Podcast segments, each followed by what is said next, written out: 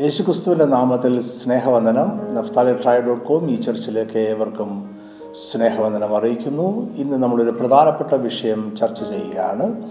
എന്തുകൊണ്ടാണ് ദൈവത്തിന്റെ അഭിഷിക്തർ അകാലത്തിൽ മരിക്കുന്നത്? പത്ത് വർഷങ്ങൾക്ക് മുമ്പേ അകാലത്തിൽ മരിച്ച ദൈവദാസന്മാരുടെ എണ്ണത്തെക്കാൾ പത്ത് ഇരട്ടിയിലധികം ഇന്ന് പല വിധത്തിൽ അകാലത്തിൽ മരിക്കുന്നുണ്ട്.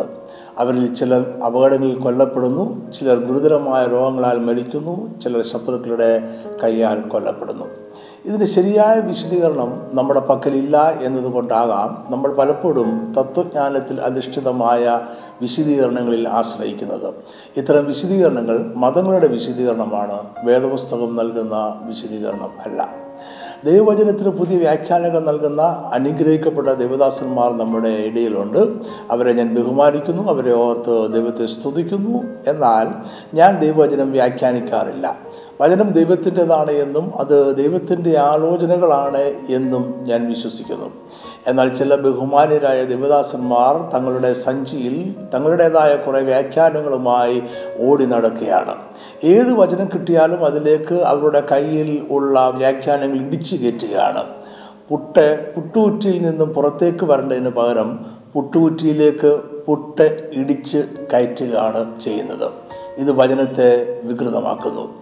അതുകൊണ്ട് വചനത്തിന്റെ അർത്ഥം വചനത്തിൽ നിന്നും സ്വാഭാവികമായി പുറത്തേക്ക് വരട്ടെ. വചനം വിശദീകരിക്കുവാൻ നമുക്ക് ചരിത്ര പശ്ചാത്തലം സാംസ്കാരിക പശ്ചാത്തലം ഭാഷയുടെ പ്രത്യേകത വചനം എഴുതപ്പെട്ട വ്യക്തി സാഹചര്യം എന്നിവയെല്ലാം ഉപയോഗിക്കാം.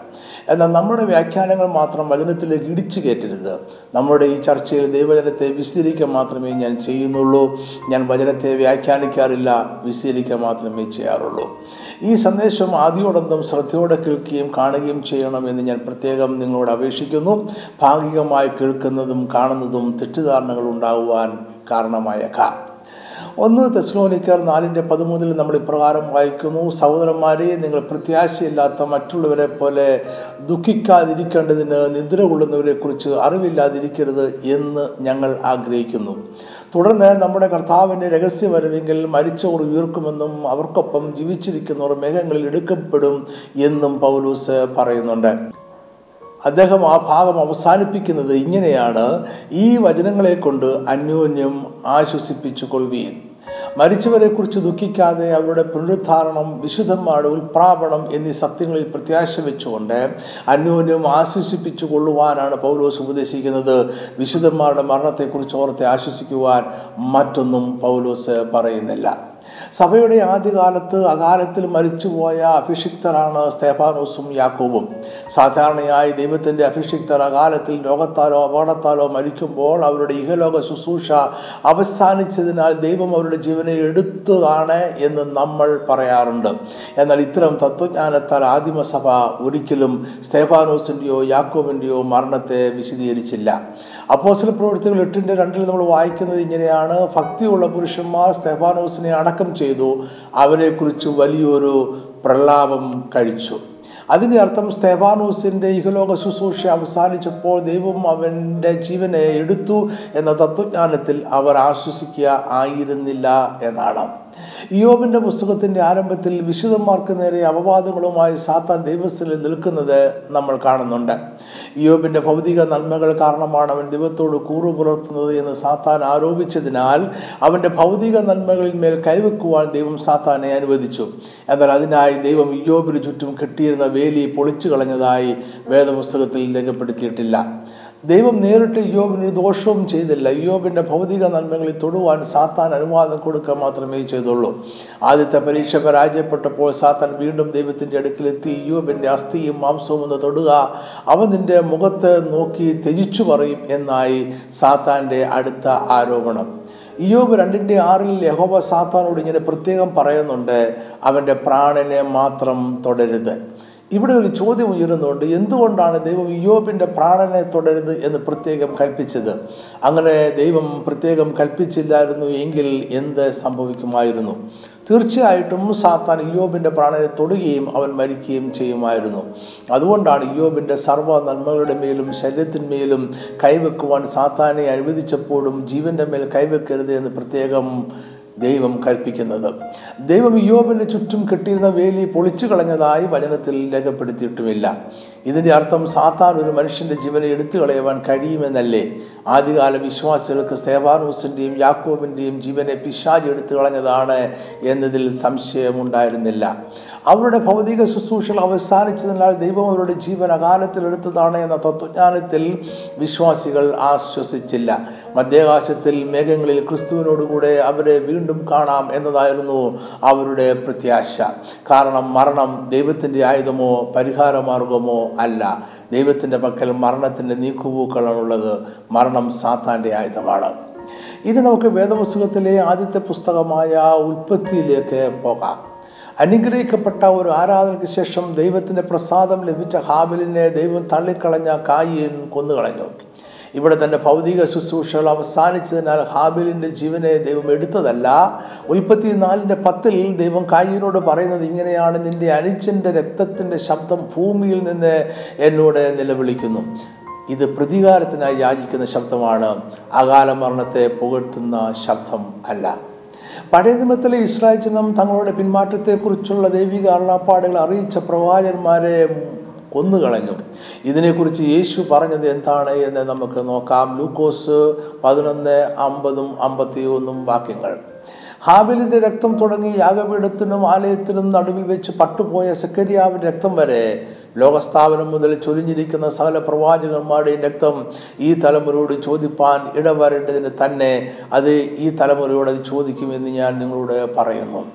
തങ്ങളുടെ ഇഹലോക ശുശ്രൂഷ അവസാനിച്ചതിനാൽ ഈ പ്രവാചകന്മാരുടെ ജീവൻ ദൈവം എടുത്തതാണ് എന്ന തത്വശാസ്ത്രം യേശു പറഞ്ഞില്ല. യേശു വ്യക്തമായി പറഞ്ഞു പ്രവാചകന്മാരെ ഇസ്രായേൽ ജനം കൊന്നു അവരുടെ മരണത്തിന് ഇസ്രയേൽ ഉത്തരവാദികൾ ആണ്. ഇവിടെ അപ്പോസ്തലനായ പൗലൂസിന്റെ പ്രശസ്തമായ വാക്കുകൾ ഞാൻ ഓർക്കുന്നു. രണ്ട് തിമത്തിയൂസ് നാലിന്റെ ആറ് ഏഴ്. ഞാനോ ഇപ്പോൾ തന്നെ പാനീയ യാഗമായി ഒഴിക്കപ്പെടുന്നു. എന്റെ നിര്യാണകാലവും അടുത്തിരിക്കുന്നു. ഞാൻ നല്ല പോർ പൊരുതു ഓട്ടം തികച്ചു വിശ്വാസം കാത്തു. അപ്പോസന പൗലൂസിന്റെ മരണം ഒരു രക്തസാക്ഷിത്വമായിരുന്നു. അദ്ദേഹം അറുപത്തി നാലാമത്തെയോ അറുപത്തി അഞ്ചാമത്തെയോ വയസ്സിലാണ് മരിച്ചത് എന്ന് പാരമ്പര്യ ചരിത്രം പറയുന്നു. അപ്പോസല പ്രവൃത്തികൾ ഇരുപത്തിയൊന്നിൽ പൗലോസ് എരുസലേമിലേക്കുള്ള യാത്രാമധ്യേ സോർ എന്ന സ്ഥലത്ത് എത്തിച്ചേരുകയും അവിടെ ഏഴ് ദിവസങ്ങൾ താമസിക്കുകയും ചെയ്തു. അവിടെ ഉണ്ടായിരുന്ന ശിഷ്യന്മാർ പൗലോസിനോട് എരുസലേമിൽ പോകരുത് എന്ന് ആത്മാവിനാൽ പറഞ്ഞു. ഇത് ദൈവത്തിൽ നിന്നുള്ളൊരു മുന്നറിയിപ്പും നിർദ്ദേശവുമായിരുന്നു. പക്ഷെ പൗലോസ് തന്റെ യാത്ര തുടരുവാൻ തന്നെ തീരുമാനിച്ചു. സോറിൽ നിന്നും പൗലോസ് യാത്ര തുടർന്ന് കൈസരയിലെത്തി അവിടെ ഫിലിപ്പോസ് എന്ന സുവിശേഷന്റെ വീട്ടിൽ ചില നാളുകൾ താമസിച്ചു. ഒരു ദിവസം യഹൂദിൽ നിന്നും അഗബോസ് എന്ന പേരുള്ള ഒരു പ്രവാചകൻ അവിടെ വന്നു. യഹൂദന്മാർ പൗലോസിനെ പിടിച്ചുകെട്ടി റോമക്കാരുടെ കയ്യിൽ ഏൽപ്പിക്കും എന്ന് പരിശുദ്ധാത്മാവ് പറയുന്നു എന്ന് അദ്ദേഹം പ്രവചിച്ചു പറഞ്ഞു. ഇത് കേട്ടപ്പോൾ എരിശിലേമിൽ പോകരുത് എന്ന് അവിടെ ഉണ്ടായിരുന്ന എല്ലാവരും പൗലോസിനോട് അപേക്ഷിച്ചു. പൗലോസ് അതിന് പറഞ്ഞ മറുപടി നമ്മൾ ശ്രദ്ധയോടെ വായിക്കേണ്ടതുണ്ട്. അപ്പോസ്തല പ്രവൃത്തികൾ ഇരുപത്തിയൊന്നിന്റെ പതിമൂന്ന്. അതിന് പൗലോസ് നിങ്ങൾ കരഞ്ഞു എന്റെ ഹൃദയം ഇങ്ങനെ തകർക്കുന്നത് എന്ത്? കർത്താവായ യേശുവിന്റെ നാമത്തിനു വേണ്ടി ബന്ധിക്കപ്പെടുവാൻ മാത്രമല്ല എരിശിലേമിൽ മരുപ്പാനും ഞാൻ ഒരുങ്ങിയിരിക്കുന്നു എന്ന് ഉത്തരം പറഞ്ഞു. പൗലോസ് തന്റെ ശുശ്രൂഷ അവസാനിപ്പിച്ച് മരിക്കുവാൻ തയ്യാറായിരുന്നു. അപ്പോസ്തല പ്രവൃത്തികളിലും ലേഖനങ്ങളിലും രേഖപ്പെടുത്തിയിരിക്കുന്ന പൗലോസിന്റെ അന്ത്യകാലത്തെ വാക്കുകൾ ശ്രദ്ധാപൂർവം വായിച്ചാൽ പൗലോസിന്റെ ഈ മാനസികാവസ്ഥ നമുക്ക് മനസ്സിലാക്കുവാനായിട്ട് കഴിയും. ആരും തന്റെ മരണം പ്രവചിച്ചില്ല എങ്കിലും മരിക്കുവാൻ താൻ തയ്യാറാണ് എന്ന് പൗലോസ് പ്രഖ്യാപിക്കുകയാണ്. തന്റെ നിര്യാണകാലം അടുത്തുവെന്നും പോരാട്ടം അവസാനിച്ചുവെന്നും ഓട്ടം തികച്ചുവെന്നും പൗലോസ് സ്വയം പ്രഖ്യാപിക്കുകയാണ്. എരിശിലേമിലേക്ക് പോകരുത് എന്ന് പരിശുദ്ധ പൗലോസിനോട് പറഞ്ഞു. എന്നാൽ പൗലോസ് എരിശിലേമിലേക്ക് പോയി അവിടെ അവൻ പിടിക്കപ്പെട്ടു. പിന്നെ റോമിൽ വെച്ച് കൊല്ലപ്പെട്ടു എന്ന് പാരമ്പര്യ ചരിത്രം പറയുന്നു. ഫിലിപ്പിയർ ഒന്നിന്റെ ഇരുപത്തി ഒന്നിൽ പൗലോസ് പറയുന്നു എനിക്ക് ജീവിക്കുന്നത് ക്രിസ്തുവും മരിക്കുന്നത് ലാഭവുമാകുന്നു ഇരുപത്തി മൂന്നാമത്തെ വാക്യത്തിൽ വിട്ടുപിരിഞ്ഞ് ക്രിസ്തുവിനോട് കൂടെ ഇരിപ്പാൻ എനിക്ക് കാംക്ഷയുണ്ട് എന്ന് പറയുന്നു. മരണമാണ് ഇനി ഏറെ വ്യക്തിപരമായി തനിക്ക് നല്ലത് എന്ന് അദ്ദേഹം കരുതി. ജഡത്തിൽ ജീവിക്കുന്നതുകൊണ്ട് സുവിശേഷ വേലയ്ക്ക് ഫലമുണ്ടാകുമെന്ന് ഇരുപത്തിരണ്ടാമത്തെ വാക്യത്തിലും ഇരുപത്തിനാലാമത്തെ വാക്യത്തിൽ ജഡത്തിൽ ഇരിക്കുന്നത് അവരുടെ വിശ്വാസത്തിന്റെ അഭൂർത്തിക്കും സന്തോഷത്തിനും സഹായമാകും എന്നും പൗലോസ് പറയുന്നുണ്ട്. അതായത് പൗലോസ് കൂടുതൽ നാളുകൾ ജീവിച്ചിരുന്നാൽ ദൈവരാജ്യത്തിന് കൂടുതൽ പ്രയോജനപ്പെടുമെന്ന് പൗലോസിന് തന്നെ അറിയാമായിരുന്നു. എന്നിരുന്നാലും മരിച്ചാൽ മതി എന്ന ഒരു ചിന്ത പൗലോസിന്റെ മനസ്സിൽ ഉടലെടുത്തു. തീർച്ചയായിട്ടും ക്രിസ്തുവിന് വേണ്ടി മരിക്കുക എന്നത് ശ്രേഷ്ഠമായ കാര്യം തന്നെയാണ്. ദൈവരാജ്യത്തിനായി അകാലത്തിൽ മരിക്കുന്നത് രക്തസാക്ഷിത്വമാണ്. എന്നാൽ എല്ലാ രക്തസാക്ഷിത്വവും ശുശ്രൂഷ തികച്ചതിനാൽ ദൈവം തന്റെ അഭിഷിക്തനെ തിരികെ വിളിക്കുന്നത് അല്ല. ഒരു അഭിഷിക്തന്റെ ദീർഘകാല ജീവിതം ഈ ഭൂമിയിലെ സഭയ്ക്ക് അനുഗ്രഹം തന്നെയാണ്. പൗലോസ് വ്യത്യസ്തമായ ഒരു കാഴ്ചപ്പാട് അവതരിപ്പിച്ചില്ല.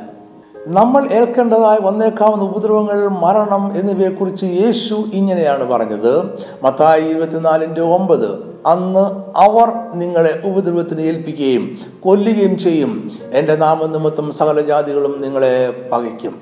അവർ അതായത് ദൈവരാജ്യത്തിന്റെ ശത്രുക്കൾ നിങ്ങളെ ഉപദ്രവിക്കുകയും കൊല്ലുകയും ചെയ്യുമെന്നാണ് യേശു പറഞ്ഞത്. ദൈവത്തിന്റെ അഭിഷിക്തന്മാരുടെ അകാല മരണം അവരുടെ ഭൗതിക ശുശ്രൂഷകൾ അവസാനിച്ചതുകൊണ്ട് ദൈവം അവരുടെ ജീവനെ എടുക്കുന്നത് കൊണ്ട് സംഭവിക്കുന്നതാണ് എന്ന് യേശു എങ്ങും പഠിപ്പിച്ചില്ല. ദൈവത്തിന്റെ അഭിഷിക്തർ ദൈവം അവരെ ഫർമേൽപ്പിക്കുന്ന ദൗത്യങ്ങൾ അവസാനിക്കുന്നതുവരെ മരിക്കുകയില്ല എന്നാണ് പലരും പഠിപ്പിക്കുന്നത്. എല്ലാ ദേവദാസന്മാരോടുമുള്ള ബഹുമാനം നിലനിർത്തിക്കൊണ്ട് തന്നെ പറയട്ടെ ഈ ചിന്താഗതി വചനപ്രകാരം ഉള്ളതല്ല. ഏലിയാവ് പഴയ നിയമകാലത്ത് ബഹുമാനിക്കപ്പെട്ടിരുന്ന ഒരു പ്രവാചകനായിരുന്നു. ഒന്ന് രാജാക്കന്മാർ പത്തൊമ്പതാം അധ്യായത്തിൽ ഏലിയാവിനെ അടുത്ത ദിവസം തന്നെ കൊല്ലുമെന്ന് ഇസബേൽ ഭീഷണിപ്പെടുത്തുന്നതായി നമ്മൾ വായിക്കുന്നു. ഭയന്നുപോയ ഏലിയാവ് ഓടി മരുഭൂമിയിൽ ചെന്ന് ഒരു ചൂരച്ചിരുടെ തണലിലിരുന്നു യഹോവയോട് പ്രാർത്ഥിച്ചു ഇപ്പോൾ മതി യഹോവയെ എന്റെ പ്രാണനെ എടുത്തുകൊള്ളണമേ. ഏലിയാവ് വീണ്ടും അവിടെ നിന്ന് ഓടി ഹോരേബ് വരെ പോയി. രാത്രി ഒരു ഗുഹയിൽ കിടന്നുറങ്ങി. അവിടെ വെച്ച് അവന്റെ ജീവനെ തിരികെ എടുക്കുന്നതിന് പകരം ദൈവം മൂന്ന് പുതിയ ദൗത്യങ്ങൾ അവനെ ഏൽപ്പിച്ചു. ഹസായലിനെ അരാമിനു രാജാവാട്ട് അഭിഷേകം ചെയ്യുക. നിംഷിയുടെ മകനായ യേഹുവിനെ ഇസ്രയേലിന് രാജാവായിട്ട് അഭിഷേകം ചെയ്യണം. സാഫാത്തിന്റെ മകനായ ഏലിശയെ ഏലിയാവിന് പകരം പ്രവാചകനായിട്ട് അഭിഷേകം ചെയ്യണം. എന്നാൽ ഏലിയാവിന് ഇതിൽ ഒരു ദൗത്യം മാത്രമേ പൂർത്തീകരിക്കാൻ കഴിഞ്ഞുള്ളൂ. അദ്ദേഹം ഏലീശയെ തനിക്ക് പകരം പ്രവാചകനായി അഭിഷേകം ചെയ്തു. അതിനുശേഷം ഏലിയാവിനെ ദൈവം ജീവനോടെ മേഘങ്ങളിലേക്ക് എടുത്തു. ഏലീശ മറ്റു രണ്ട് ദൗത്യങ്ങളും പൂർത്തീകരിച്ചുവെങ്കിലും തന്റെ ദൗത്യം പൂർത്തിയാക്കാതെ ഏലിയാവ് ഈ ലോകത്ത് നിന്നും മാറ്റപ്പെട്ടു. അതിന്റെ അർത്ഥം ഒരു ദേവദാസൻ തനിക്ക് ദൈവം കൽപ്പിച്ചു നൽകിയ ദൗത്യങ്ങൾ പൂർത്തിയാക്കുന്നതിന് മുമ്പേ ലോകത്ത് നിന്നും മാറ്റപ്പെടില്ല എന്ന് നമുക്ക് പഠിപ്പിക്കുവാൻ കഴിയില്ല എന്നാണ്. അതുകൊണ്ട് തന്നെ ഒരു അഭിഷിക്തന്റെ അകാല മരണം അദ്ദേഹത്തിന്റെ ഇഹലോക ദൗത്യങ്ങൾ പൂർത്തിയായതുകൊണ്ടാണ് എന്നും പഠിപ്പിക്കുവാൻ നമുക്ക് കഴിയില്ല. ഇനി നമുക്ക് ഒന്ന് ശമുവേൽ ഇരുപത്തഞ്ചാം അധ്യായത്തിലേക്ക് പോകാം. ദാവീദ് രാജാവ് പാരാൻ മരുഭൂമിയിൽ എത്തിയപ്പോൾ സമീപത്തുള്ള നാബാൽ എന്ന ധനികനായ വ്യാപാരിയുടെ അടുക്കൽ തന്റെ സേവകരെ അയച്ചു. ആഹാരവും പാർക്കുവാൻ സ്ഥലവും ചോദിച്ചു. എന്നാൽ നാബാൽ ദാവീദിനെ തള്ളിക്കളഞ്ഞു ദുഷിച്ച് സംസാരിച്ചു. അതുകൊണ്ട് അവനോട് പ്രതികാരം ചെയ്യുവാൻ ദാവീദ് ഒരുങ്ങി നാനൂറ് ആളുകളുമായി പുറപ്പെട്ടു. അപ്പോൾ നാബാലിന്റെ ഭാര്യ ബീഗിയിൽ വേഗം ബുദ്ധിയോടെ പ്രവർത്തിച്ചു. അവൾ വീഞ്ഞും മാംസവും അത്തിപ്പഴവുമായി ദാവിദിനെ എതിരേറ്റു ചെന്നു. അവൾ ദാവിദിന്റെ മുന്നിൽ കവന്നു വീണ് തന്റെ ഭർത്താവിനോട് കാരണം തോന്നുവാൻ വിചാരിച്ചു. ഇരുപത്തി ഒമ്പതാം വാക്യത്തിൽ ദാവിദിനെ ആശ്വസിപ്പിക്കുവാനുമായി അവൾ പറഞ്ഞു മനുഷ്യൻ നിന്നെ പിന്തുടർന്ന് നിനക്ക് ജീവഹാനി വരുത്തുവാൻ എഴുതേറ്റാലും യജമാനിന്റെ പ്രാണൻ നിന്റെ ദൈവമായ ഹോവയുടെ പക്കൽ ജീവഭണ്ഡാരത്തിൽ കെട്ടപ്പെട്ടിരിക്കും. ഭണ്ഡാരത്തിൽ കെട്ടപ്പെടുക എന്ന് പറഞ്ഞാൽ വളരെ ശ്രദ്ധയോടെ സുരക്ഷിതമായി സൂക്ഷിക്കുക എന്നാണ്. ദാവിദിന്റെ കാലത്ത് വിലയേറിയ ഒരു വസ്തു ഒരു സ്ഥലത്ത് നിന്നും മറ്റൊരു സ്ഥലത്തേക്ക് കൊണ്ടുപോകുമ്പോൾ അതിനെ തുണി പഞ്ഞി മറ്റു മൃദുവായ വസ്തുക്കൾ എന്നിവ കൊണ്ട് പല പ്രാവശ്യം പൊതിയുമായിരുന്നു. ഇത് മറ്റൊരു സ്ഥലത്ത് സുരക്ഷിതമായി എത്തപ്പെടണം എന്ന് കരുതിയാണ് ദാവീദിന്റെ ജീവനും ദൈവം ഇപ്രകാരം പൊതിഞ്ഞു സൂക്ഷിക്കുന്നു എന്നാണ് അബിഗയിൽ പറഞ്ഞത്. ഇതിന്റെ അർത്ഥം നമ്മൾ നമുക്ക് ഇഷ്ടമുള്ള എവിടെ പോയാലും എന്ത് ചെയ്താലും എങ്ങനെ ജീവിച്ചാലും ദൈവം നമ്മുടെ ജീവനെ സംരക്ഷിച്ചുകൊള്ളും എന്നല്ല. ദൈവം സമയാസമയങ്ങളിൽ കൽപ്പിക്കുന്ന അനുസരിച്ചുകൊണ്ട് നമ്മൾ ജീവിച്ചാൽ ദൈവിക സംരക്ഷണം നമുക്ക് ലഭിക്കും എന്ന് മാത്രമേ ഇതിനെ അർത്ഥമുള്ളൂ. മറ്റു രീതിയിൽ പറഞ്ഞാൽ ദൈവിക സംരക്ഷണവും എല്ലാ ദൈവിക അനുഗ്രഹങ്ങൾ പോലെ തന്നെ നമ്മുടെ സ്വതന്ത്ര ഇച്ഛാശക്തിക്ക് വിധേയം ആണ്. ഇവിടെ മനുഷ്യരുടെ സ്വതന്ത്ര ഇച്ഛാശക്തിയെക്കുറിച്ച് ഒന്ന് രണ്ട് വാക്കുകൾ പറയുവാൻ ഞാൻ ആഗ്രഹിക്കുന്നു. മനുഷ്യരുടെ ജീവിത ലക്ഷ്യത്തെ സാരമായി ബാധിക്കുന്ന തിരഞ്ഞെടുപ്പുകൾ നടത്തുവാനുള്ള ദൈവം നൽകിയിരിക്കുന്ന സ്വാതന്ത്ര്യത്തെയാണ് നമ്മൾ സ്വതന്ത്ര ഇച്ഛാശക്തി അഥവാ ഫ്രീ വിൽ എന്ന് വിളിക്കുന്നത്. എല്ലാ മനുഷ്യർക്കും മനുഷ്യ പ്രകൃതിക്ക് വിധേയമായി സ്വതന്ത്ര ഇച്ഛാശക്തിയുണ്ട് അതായത് തിരഞ്ഞെടുപ്പിനുള്ള സ്വാതന്ത്ര്യം നമുക്കുണ്ട്. ഒപ്പം തന്നെ ബുദ്ധിപൂർവം തിരഞ്ഞെടുക്കുവാനുള്ള ഉത്തരവാദിത്വവും നമ്മുടേതാണ്. നമ്മുടെ എല്ലാ പ്രവർത്തനങ്ങളും ആഗ്രഹങ്ങളും ലക്ഷ്യങ്ങളും സോമനസാല തിരഞ്ഞെടുക്കുന്നതാണ്. നമ്മൾ അതിനെല്ലാം ഉത്തരവാദികൾ ആണ്. നമ്മുടെ സ്വതന്ത്ര ഇച്ഛാശക്തി ദൈവഹിത പ്രകാരം ഉപയോഗിക്കേണ്ടതിനായി നമ്മൾ എപ്പോഴും ദൈവത്തോടെ ആശയവിനിമയം ചെയ്യണം. എന്നാൽ നിർഭാഗ്യവശാൽ ഞാനും നിങ്ങളും ഉൾപ്പെടുന്ന എല്ലാ മനുഷ്യരും നമ്മൾ ജീവിക്കുന്ന ആവാസ വ്യവസ്ഥിതിയാൽ സ്വാധീനിക്കപ്പെടുന്നുണ്ട്. വില്യം ബാർക്കളി എന്ന വേദപണ്ഡിതന്റെ അഭിപ്രായത്തിൽ ഒരു മനുഷ്യനും ജീവിക്കുന്ന സാഹചര്യത്തിന് മുകളിലേക്ക് ഒരു പരിധിയിൽ കൂടുതൽ ഉയരുവാൻ കഴിയുകയില്ല. മനുഷ്യൻ എപ്പോഴും തന്റെ ആവാസ വ്യവസ്ഥിതിയുടെ സ്വാധീനത്തിലും നിയന്ത്രണത്തിലുമാണ്. അങ്ങനെ ഒരു ഉദ്യോഗസ്ഥൻ വിദ്യാർത്ഥി പുരോഹിതൻ പാസ്റ്റർ എന്നിവരെല്ലാം കൃത്യസമയം പാലിക്കുവാനും ചെല്ലേണ്ടുന്ന സ്ഥലങ്ങളിൽ എത്തുവാനും നിർബന്ധിതരാണ്. മനുഷ്യരായിട്ടുള്ളവർ എല്ലാവരും അവർ ആയിരിക്കുന്ന ആവാസ വ്യവസ്ഥിതിയാൽ സ്വാധീനിക്കപ്പെടാറുണ്ട്. ഇതിനെ ഒരു വലിയ പാവമായി ഞാൻ ചിത്രീകരിക്കുകയല്ല. എന്നാൽ ഇത് ദൈവത്തിന്റെ വഴി അല്ല. പാവം എന്ന അവസ്ഥയിൽ വീണുകിടക്കുന്ന നമ്മളെ നമ്മളുടെ ആവാസ വ്യവസ്ഥിതിക്ക് ദൈവത്തെക്കാൾ അധികമായി നിയന്ത്രിക്കുവാൻ കഴിയും. പലപ്പോഴും ദൈവം നമ്മളോട് പോകരുത് എന്ന് പറയുമ്പോൾ പോവുക എന്ന് സാഹചര്യം പറയും. ദൈവം ചെയ്യരുത് എന്ന് പറയുമ്പോൾ സാഹചര്യം ചെയ്യുവാൻ പ്രേരിപ്പിക്കും. നമ്മുടെ ഭാവിയെക്കുറിച്ച് ഓർത്ത് ദൈവം വ്യാകുലപ്പെടുന്നില്ല. കാരണം സുഖകരമായ ഒരു ഭാവി ദൈവം കരുതിയിട്ടുണ്ട്. എന്നാൽ നമ്മൾ നമ്മുടെ ഭാവിയെക്കുറിച്ച് ഓർത്ത് വ്യാകുലപ്പെടുന്നു. കാരണം നമ്മുടെ സാഹചര്യങ്ങൾ സു ശുഭകരമായ ഒരു ഭാവി നമുക്ക് വാഗ്ദാനം ചെയ്യുന്നില്ല. അതുകൊണ്ട് നമ്മൾ സാഹചര്യങ്ങളുടെ സമ്മർദ്ദത്തിന് വിധേയമാകുന്നു. നിശ്ചയമായും ദൈവവും മനുഷ്യനും തമ്മിൽ ഒരു ആശയ വിനിമയ വിടവുണ്ട്. നമ്മൾ ആഗ്രഹിക്കുന്ന പോലെ നിർബന്ധമായ ശക്തിയോടെയും അധികാരത്തോടെയും ദൈവം നമ്മുടെ ജീവിതത്തിൽ നമ്മളുടെ അനുവാദം കൂടാതെ ഇടപെടുന്നില്ല. എന്നാൽ ഓർക്കുക ദൈവം ഒരിക്കലും നിശബ്ദനായിരുന്നിട്ടില്ല. അവൻ ആവശ്യമുള്ളപ്പോൾ എല്ലാം നമ്മോട് സംസാരിക്കുന്നുണ്ട്. സോറിലെ ശിഷ്യന്മാർ പൗലോസിനോട് എരിശിലേവിൽ പോകരുത് എന്ന് ആത്മാവിനാൽ പറഞ്ഞു. അതിനുശേഷം ദൈവം അഗബോസ് എന്ന പ്രവാചകനെ പൗലോസിന്റെ അടുക്കൽ അയച്ചു. യഹൂദന്മാർ പൗലോസിനെ പിടിച്ചു കിട്ടി കയ്യിൽ ഏൽപ്പിക്കുമെന്ന് പരിശുദ്ധാത്മാ പറയുന്നു എന്ന് അറിയിച്ചു എന്നാൽ തന്റെ യാത്ര മാറ്റിവെക്കുവാൻ പൗലോസ് തയ്യാറായിരുന്നില്ല. ഏലിയാവിന് മൂന്ന് ദൗത്യം കൂടെ ചെയ്തു കൊടുക്കുവാൻ ഉണ്ടായിരുന്നുവെങ്കിലും മരിക്കുവാനായി പ്രാർത്ഥിച്ചു. ഇവരെല്ലാം അവരുടെ ആവാസ വ്യവസ്ഥിതിയുടെ സമ്മർദ്ദത്തിനനുസരിച്ച് പ്രവർത്തിക്കുകയായിരുന്നു. പൗലോസ് മരിച്ചു. ഏലിയാവ് തന്റെ ദൗത്യം ശിഷ്യനെ ഏൽപ്പിച്ചുകൊണ്ട് എടുക്കപ്പെട്ടു. ദൈവത്തിൽ നിന്ന് നമുക്ക് ലഭിക്കുന്ന എല്ലാ അനുഗ്രഹങ്ങളും സംരക്ഷണവും നമ്മുടെ സ്വതന്ത്ര ഇച്ഛാശക്തിക്ക് വിധേയമാണ്. സ്വതന്ത്ര ഇച്ഛാശക്തി ദൈവത്തിന്റെ ദാനമാണ്. ദൈവം ഒരിക്കലും അതിനെ ഭേദിക്കുന്നില്ല. ദൈവം നൽകുന്നതെല്ലാം സ്വീകരിക്കുവാനും തള്ളിക്കളയുവാനും നമുക്ക് സ്വാതന്ത്ര്യമുണ്ട്. മനുഷ്യമാണെങ്കിലും ദൈവത്തിന്റെ ശബ്ദത്തെക്കാൾ അധികം പലപ്പോഴും നമ്മൾ നമ്മുടെ ആവാസ വ്യവസ്ഥിതിയുടെ അല്ലെങ്കിൽ സാഹചര്യങ്ങളുടെ നിർദ്ദേശങ്ങൾ അനുസരിക്കാറുണ്ട്. നമ്മുടെ തെറ്റായ തീരുമാനങ്ങൾ വലിയ നാശം വരുത്തിവെക്കും.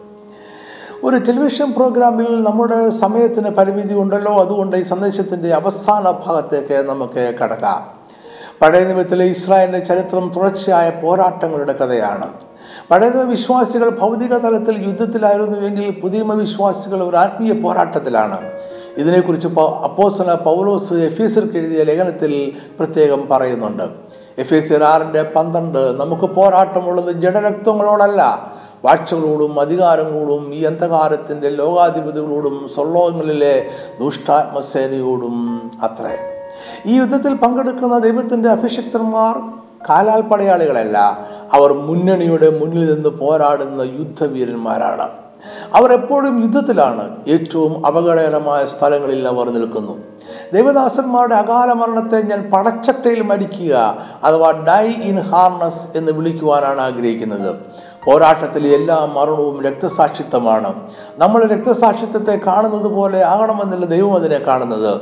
ഒരു ക്രൂരനായ മനുഷ്യനോ സുവിശേഷ വിരോധിയോ മനഃപൂർവമായി സുവിശേഷത്തിന്റെ പേരിൽ ഒരു ക്രിസ്തീയ വിശ്വാസിയെ കൊല്ലുന്നതിനെയാണ് നമ്മൾ രക്തസാക്ഷിത്വം എന്ന് വിളിക്കുന്നത്. എന്നാൽ വിശ്വാസികൾ യുദ്ധം ചെയ്യുന്നത് ലോക മനുഷ്യരോടോ ജഡരക്തങ്ങളോടോ അല്ല. സ്തേഫാനോസ് യാക്കോബ് പത്രോസ് പൗലോസ് എന്നിവരെ പോലെയുള്ളവരെ കൊല്ലുവാൻ കൽപ്പനയിട്ടത് രാജാവും നടപ്പിലാക്കിയത് ഒരു ആരാച്ചാരുമായിരിക്കാം എന്നാൽ ആത്മീയുദ്ധത്തിലായിരിക്കുന്നവർ എല്ലാവരും കൊല്ലപ്പെടുന്നത് സാത്താന്റെ കൽപ്പന പ്രകാരവും ദുഷ്ട സൈന്യത്തിന്റെ പ്രവർത്തനത്താലുമാണ്. ആത്മീയ പോരാട്ടത്തിൽ യുദ്ധവീരന്മാരെ കൊല്ലുന്നത് വാഴ്ചകളും ഈ അന്ധകാരത്തിന്റെ ലോകാധിപതിയും സ്വർലോകങ്ങളിലെ ദുഷ്ടാത്മസേനയും അത്രേ. ദുഷ്ടാത്മസേന ദൈവത്തിന്റെ അഭിഷിക്തന്മാരെ കൊല്ലുവാൻ പദ്ധതിയിടുകയും അവരുടെ സ്വാധീനത്തിലുള്ള മനുഷ്യരിലൂടെ ദൈവത്തിന്റെ അഭിഷിക്തരെ കൊല്ലുകയും ചെയ്യുന്നു. ഇതാണ് നമുക്ക് വേദപുസ്തകത്തിൽ നിന്ന് മനസ്സിലാക്കാൻ കഴിയുന്ന സത്യം. സുവിശേഷ വിരോധികളായ മനുഷ്യർ പിശാചിന്റെ കയ്യിലെ ആയുധം മാത്രമാണ്. അന്ധകാര ശക്തികളുടെ പദ്ധതി പ്രകാരം സംഭവിക്കുന്ന എല്ലാ മരണവും രക്തസാക്ഷിത്വമാണ്. ഒരു ദേവദാസൻ കൂശിൽ തറച്ച് കൊല്ലപ്പെട്ടേക്കാം മറ്റൊരാൾ ഈർച്ചവാളിന് ഇരയായേക്കാം മറ്റൊരാൾ പ്രകൃതി ദുരന്തത്തിൽ അകപ്പെട്ടേക്കാം ഇനിയും ഒരാൾ വാഹനാപകടത്തിൽ കൊല്ലപ്പെട്ടേക്കാം. അതുകൊണ്ട് മരണവിധം കണക്കിടാതെ ദൈവരാജ്യത്തിന്റെ സുവിശേഷത്തിനായി പടച്ചട്ടയിൽ തന്നെ മരിക്കുന്ന യുദ്ധവീരന്മാരെല്ലാം രക്തസാക്ഷികൾ ആണ്. മരണവിധമല്ല ഒരു അഭിഷിക്തന്റെ മരണം രക്തസാക്ഷിത്വം ആണോ അല്ലയോ എന്ന് തീരുമാനിക്കുന്നത്?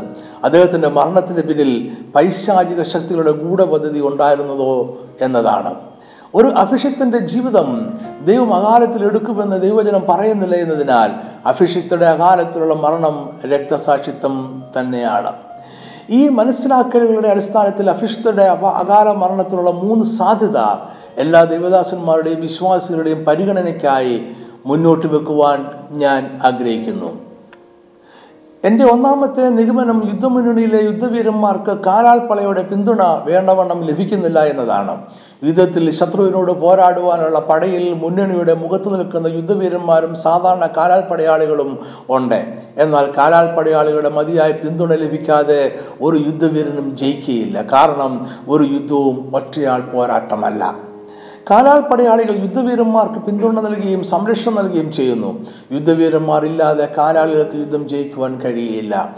ദൈവത്തിന്റെ അഭിഷിക്തർ യുദ്ധമുന്നണിയുടെ മുഖത്ത് നിൽക്കുന്ന യുദ്ധവീരന്മാരാണ്. അവർ എരിവുള്ളവരും വീരന്മാരുമാണ്. അവരെ കൂടാതെ നമുക്ക് ഈ ആത്മീയുദ്ധം ജയിക്കുവാൻ സാധ്യമല്ല. അതുകൊണ്ട് അവരുടെ സുരക്ഷ നമുക്ക് പ്രധാനപ്പെട്ടതാണ് എന്ന് മനസ്സിലാക്കി നമ്മളെപ്പോഴും അവരുടെ ചുറ്റിനും പ്രാർത്ഥനയാൽ താമ്ര മതിലുകൾ സൃഷ്ടിച്ചുകൊണ്ടേയിരിക്കണം. അവർ യുദ്ധമുഖത്ത് യുദ്ധം ചെയ്യുന്നു നമ്മളവരെ പിന്തുണയ്ക്കുന്നു. ഇവിടെ ഞാനൊരു ചോദ്യം ചോദിക്കട്ടെ? ദേവദാസന്മാരുടെ സംരക്ഷണത്തിനായി നമ്മൾ ഇരുപോടെ പ്രാർത്ഥിക്കാറുണ്ടോ? പലപ്പോഴും ഇതിൽ പരാജയപ്പെട്ടു പോയിട്ടുണ്ട് എന്ന് ഞാൻ എളിമയോടെ സമ്മതിക്കുന്നു. യുദ്ധമുന്നിൽ നിൽക്കുന്ന വീരന്മാരെ അഭിഷേകത്തിനെ പിന്താങ്ങി പ്രാർത്ഥിക്കുവാൻ നമ്മൾ എന്നും എപ്പോഴും പരാജയപ്പെടുകയാണ്. അവർ മരിക്കുമ്പോൾ നമ്മൾ പുതിയ തത്വചിന്തകളും വിശദീകരണവുമായ രംഗത്തെത്തും. ഇത് ആശ്വാസകരമാണെങ്കിലും പ്രയോജനരഹിതമാണ്. തത്വജ്ഞാനമല്ല ഇതിനുള്ള പരിഹാരം. പ്രാർത്ഥനയിൽ പോരാടുക എന്നതാണ് വിജയമാർഗം. നമ്മുടെ തെറ്റ് നമുക്ക് മനസ്സിലാക്കാം. കുറ്റം നമുക്ക് ദൈവത്തോട് ഏറ്റുപറയാം. ദൈവത്തിന്റെ അഭിഷിക്തന്മാർക്ക് വേണ്ടി മുടങ്ങാതെ പ്രാർത്ഥിക്കാം. ഇന്നു മുതൽ ഒരു അഭിഷിക്തനും അകാലത്തിൽ മരിക്കാതിരിക്കേണ്ടതിനായി നമുക്ക് ഏതുപോലെ പ്രാർത്ഥിക്കാം. അഭിഷിക്തരുടെ അകാല മരണത്തെക്കുറിച്ചുള്ള എന്റെ രണ്ടാമത്തെ നിഗമനം യുദ്ധമുഖത്ത് നിൽക്കുമ്പോൾ മനഃപൂർവമോ അല്ലാതെയോ പറ്റുന്ന ചെറിയ വീഴ്ചകൾ പോലും ദുരന്തമായി മാറാം എന്നതാണ്. യുദ്ധമുന്നണിയിൽ നിൽക്കുന്ന വീരന്മാർ എപ്പോഴും ശത്രുവിന്റെ എല്ലാ പ്രവൃത്തികളും ശ്രദ്ധയോടെ വീക്ഷിക്കേണ്ടതാണ്. ഇതിൽ അരനിമിഷ നേരത്തേക്കെങ്കിലും പാളിച്ചു പറ്റിയാൽ മാരകമായ പ്രത്യാഘാതം ഉണ്ടാകാം. ശത്രുവിന്റെ തന്ത്രങ്ങൾ മനസ്സിലാക്കുക എന്നത് യുദ്ധത്തിന്റെ വിജയത്തിന് അനിവാര്യമാണ്. മോശയും യോശുവയും ശത്രുവിനെ കുറിച്ച് പഠിക്കുവാൻ ചാരന്മാരെ അയച്ചിട്ടുണ്ട്.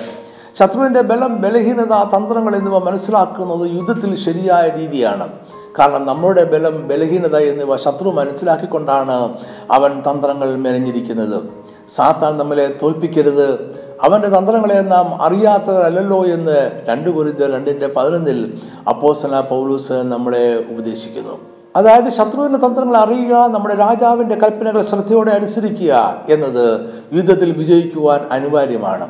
മനഃപൂർവമല്ലാത്ത ഒരു പിഴവ് പോലും അപകടത്തിലേക്ക് നമ്മളെ നയിച്ചേക്കാം. അതുകൊണ്ട് നമ്മുടെ രാജാവ് പ്രസംഗിക്കുവാൻ പറഞ്ഞാൽ നമുക്ക് പ്രസംഗിക്കാം. അദ്ദേഹം നിശബ്ദനായിരിക്കുവാൻ പറഞ്ഞാൽ നിശബ്ദരായിരിക്കാം. പോകാൻ പറഞ്ഞാൽ പോകാം. പോകണ്ട എന്ന് പറഞ്ഞാൽ പോകാതിരിക്കാം. എന്നാൽ നമ്മൾ മുമ്പ് പറഞ്ഞതുപോലെ തന്നെ എല്ലാ മനുഷ്യരും അവർ ജീവിക്കുന്ന ആവാസ വ്യവസ്ഥിതിയുടെ അല്ലെങ്കിൽ സാഹചര്യത്തിന്റെ സമ്മർദ്ദത്തിന് വിധേയരാണ്. അതുകൊണ്ട് നമ്മൾ പലപ്പോഴും തെറ്റായ തീരുമാനങ്ങൾ എടുക്കുകയും അപകടത്തിൽ വീഴുകയും ചെയ്യാറുണ്ട്.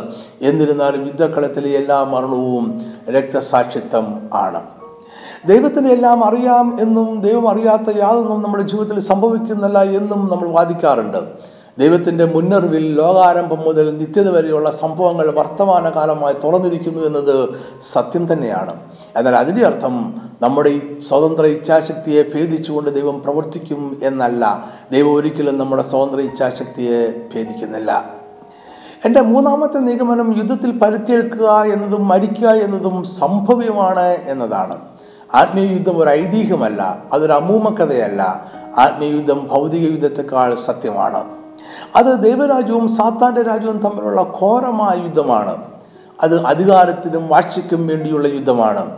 ദൈവത്തിന്റെ അഭിഷിക്തർ യുദ്ധത്തിൽ പോരാടുവാനായി നിയോഗം ലഭിച്ചവരാണ്. അവർ യുദ്ധമുഖത്തേക്ക് അയക്കപ്പെട്ടവരാണ്. യുദ്ധത്തിൽ അപകടവും മുറിവേൽക്കുന്നതും മരിക്കുന്നതും സംഭവ്യമാണ് ഒരു യോദ്ധാവ് യുദ്ധക്കളത്തിലേക്ക് പോകുന്നത് മുറിവേൽക്കുവാനോ മരിക്കുവാനോ അല്ല. എന്നാൽ അപകടവും മരണവും സംഭവ്യമാണ് എന്ന് അവനറിയാം. നമ്മൾ അപകടവും മുറിവുകളും മരണവും മുന്നിൽ കണ്ടുകൊണ്ട് തന്നെയാണ് ദൈവത്തിങ്കിൽ നിന്നും ഈ വലിയ നിയോഗം ഏറ്റെടുത്തത്. സുവിശേഷ വേല ഭീരുക്കളുടെ പണിയല്ല. നമ്മൾ ദൈവത്തിന് വേണ്ടി മരിക്കുവാൻ പോലും തയ്യാറാണ്. അതുകൊണ്ട് അപകടവും മരണവും ഒന്നും ദൈവരാജ്യത്തിന്റെ യുദ്ധവീരന്മാർക്ക് ഭീഷണിയല്ല. ആത്മീയുദ്ധത്തിൽ ഏർപ്പെട്ടിരിക്കുന്നവർ മരണത്തിനും അപ്പുറം ലഭിക്കാതിരിക്കുന്ന നിത്യതയിലും പ്രതിഫലത്തിലുമാണ് പ്രത്യാശ വെച്ചിരിക്കുന്നത്. ഇതാണ് അവരെ മുന്നോട്ട് നയിക്കുന്ന പ്രചോദനം.